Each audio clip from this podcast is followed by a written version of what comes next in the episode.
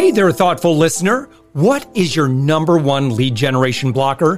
Head to upmyinfluence.com slash quiz to find out right now. That's upmyinfluence.com slash quiz, and I'll share why you aren't getting the intros and sales you deserve.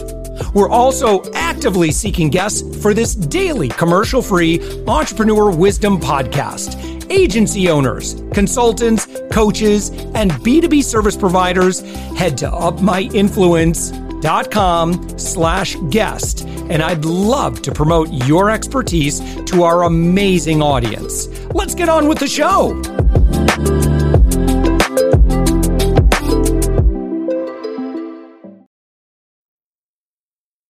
With us right now, it's the founder and president of the Block Group. It's Patty Block. Patty, you're found on the web at theblockgroup.net. Patty, thank you so much for joining us. My pleasure. I'm so glad to be here. And, and give us an overview of the work that you do at the Block Group. Sure. I work with women business owners who are experts in their fields, primarily accountants, attorneys, engineers, and marketing and PR professionals. And I also have a soft spot for the elder care industry. So I work with quite a few companies in that industry. And what I do is I help women understand a really important dynamic of what's happening as they're running their business. And it's what I call the broken cookie effect, which I'm happy to share with mm. you. But also, then I'm mm-hmm. helping them shift their mindset, generate more revenue with less stress. And in addition, it's really about running your business your way. Yeah. Well, let's definitely start with mindset. What's going on with mindset? Why is our mindset uh, getting in the way of our revenue? So, when I was growing up, my mom used to make these fabulous cookies. The whole house smelled good. It was warm. The cookies were gooey. And all my life, I watched my mom eat the broken cookies. But it wasn't until I was a teenager that I even thought to ask her, why do you only eat the broken cookies? Do they taste better? and she laughed and said, No, I eat the broken cookies so you can have the whole ones. And not too long ago, I saw this really shocking statistic 62% of women rely on their business for their primary income. And 88% of women business owners make less than $100,000 a year. And all of a sudden, this image of my mom eating the broken cookies popped in my head.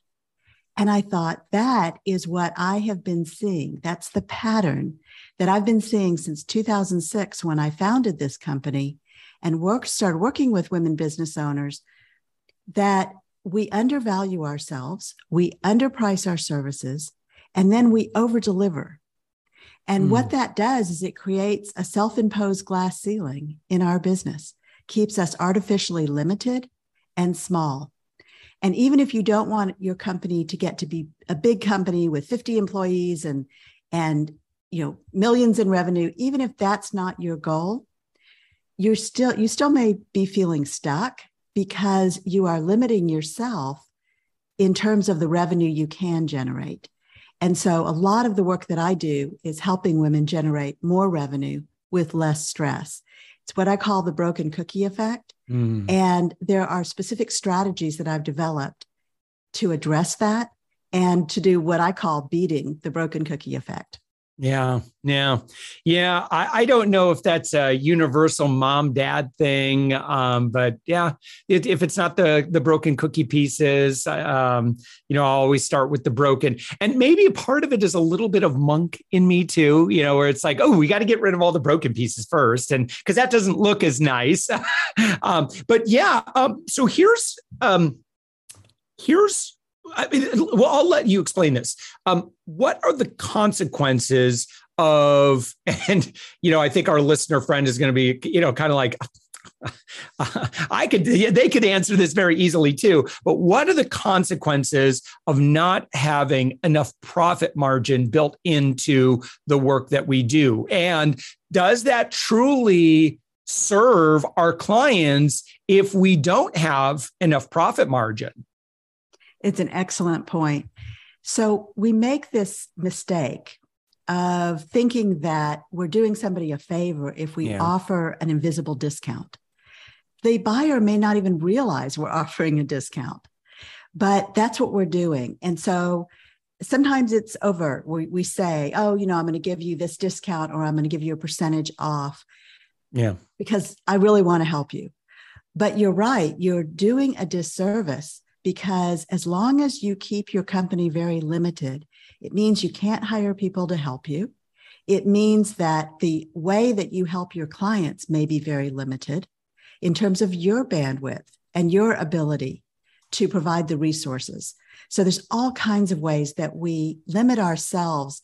And we're not doing that on purpose, but we're also not really doing it on accident. Part of it is conditioning.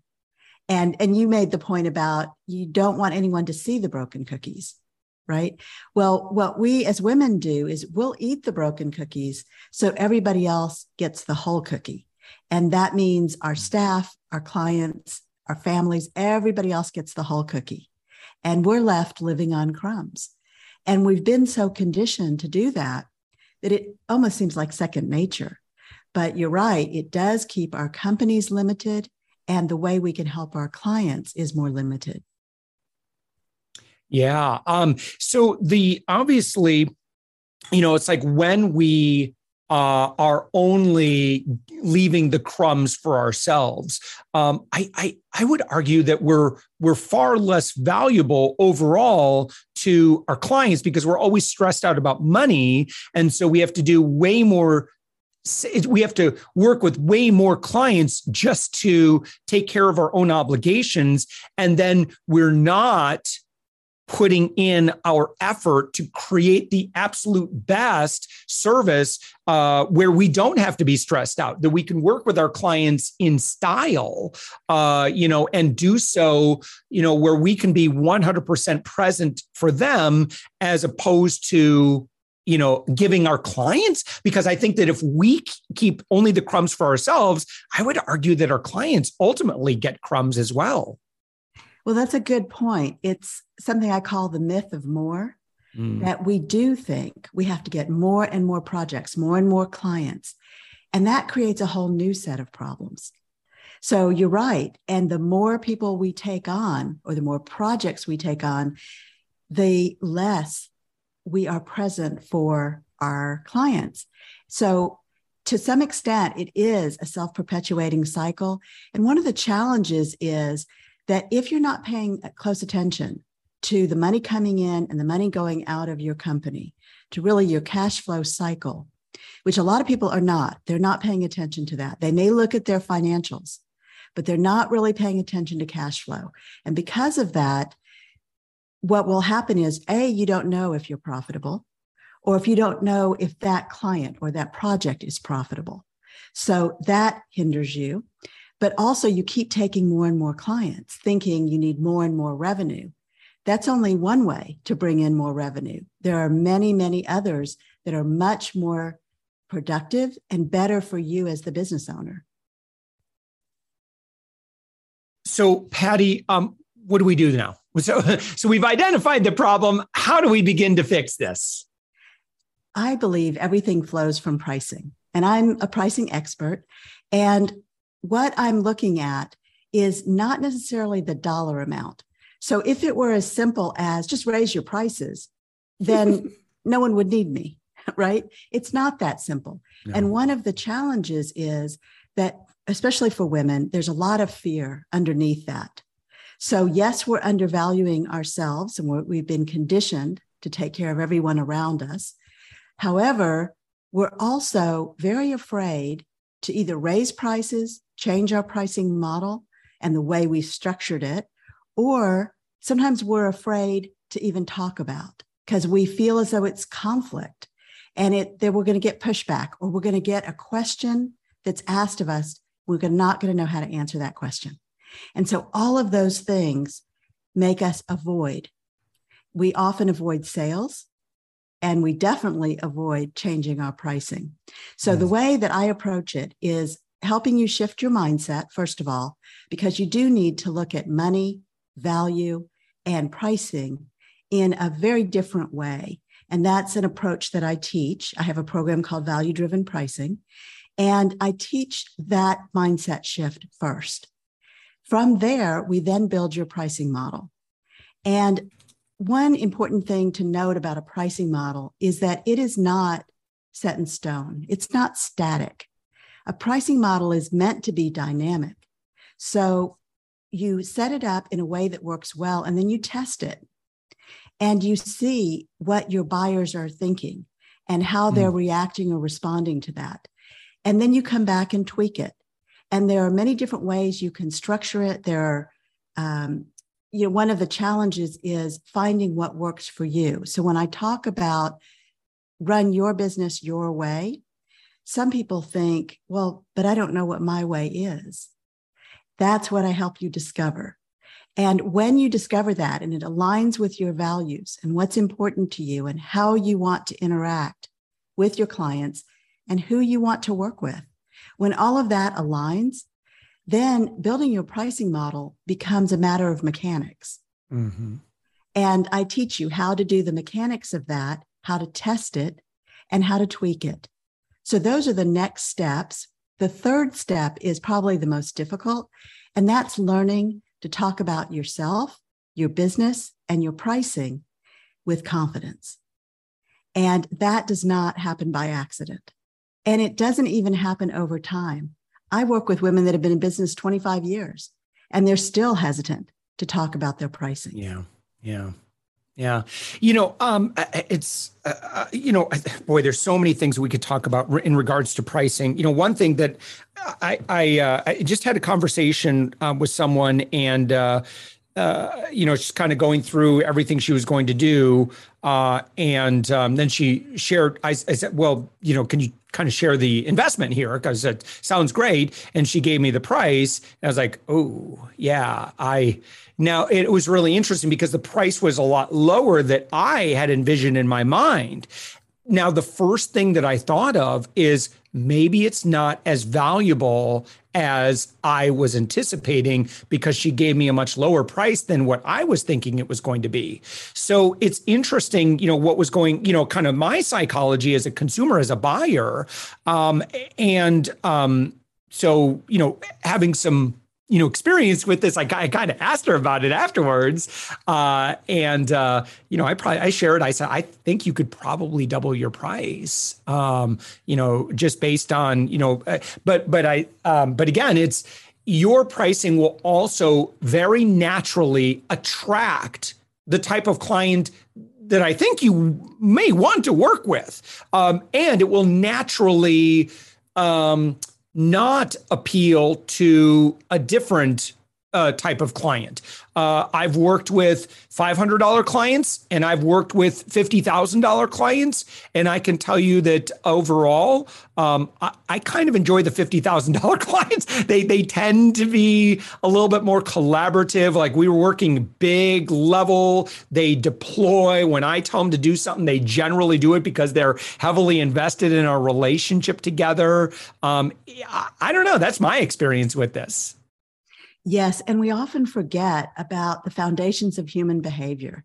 And and we think that we're somehow special, different, and that our buyer is somehow special, different. And there's an underlying idea here about how, what humans believe. And especially in Western culture, we believe that high price goes with high quality, and low price indicates low quality. And if you look at a retail example like Walmart, Macy's, and Neiman Marcus, those are three different levels. They have three different pricing models. They have three different levels of quality. And which woman shops in which store depends on what she values, how much money she can spend, what she thinks is important. So I personally am a Macy's shopper and for clothes. But if I want household goods, I go to Walmart. So mm-hmm. you have to figure out where you fit and who your buyers are in that example, because I can buy a blouse in all three of those stores. But where I buy that is going to depend on what I think is important. Mm-hmm. And that is exactly what your buyers are thinking when they come to you. So if you have artificially low prices, they are going to question Am I really getting what I want? And yeah. is this really the highest quality? And because most women are dramatically underpricing their services. Mm. All right, Patty, how do you work with uh, women then? Uh, what, what does engagement look like with you? So I have several different ways of working with my clients. One is one on one consulting, where I serve as an outsourced chief operating officer. And that is my background is operations and finance. So i can often help them with all aspects of their business from their pricing to use of technology staffing and hiring. So that's a very well-rounded way that i can help my clients. And often i'm not only helping them build their company i'm helping them exit their company. And so i work with quite a few women who are interested in exiting and perhaps selling their company. So we mm. position it for that and build that value. But also, they care a lot about legacy. And I think we all do.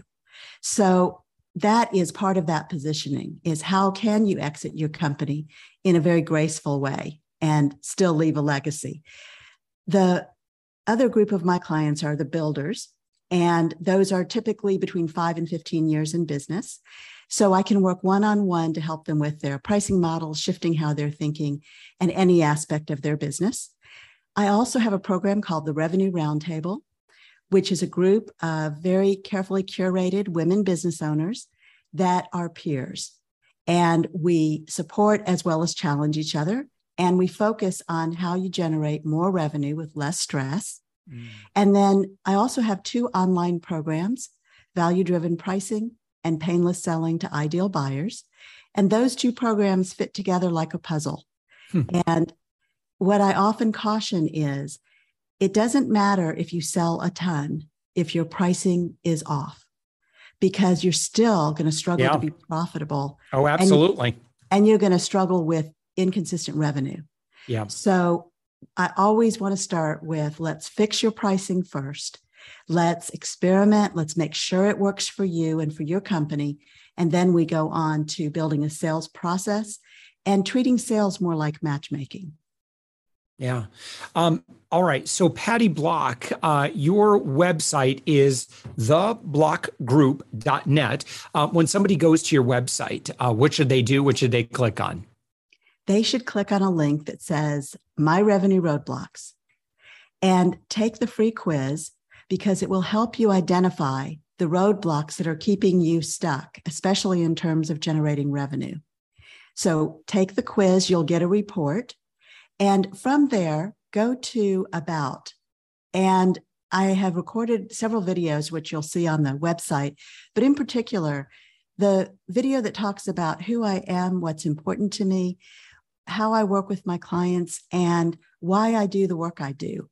So I would love for you to read a little bit more and listen to the video uh, because I, I'm on a mission and it is so important to me. It's important to everyone that I work with that we are able to build our companies, but also to run our companies in a way that works for us and isn't a cookie cutter program that we have picked up somewhere along the way that may not be working as well for us.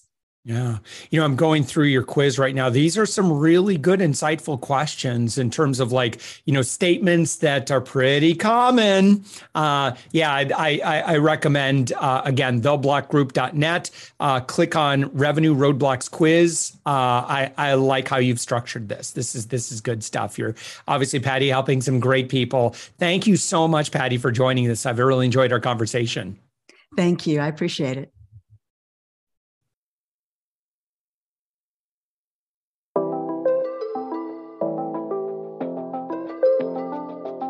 Thanks for listening to the Thoughtful Entrepreneur Show. If you are a thoughtful business owner or professional who would like to be on this daily program, please visit upmyinfluence.com slash guest.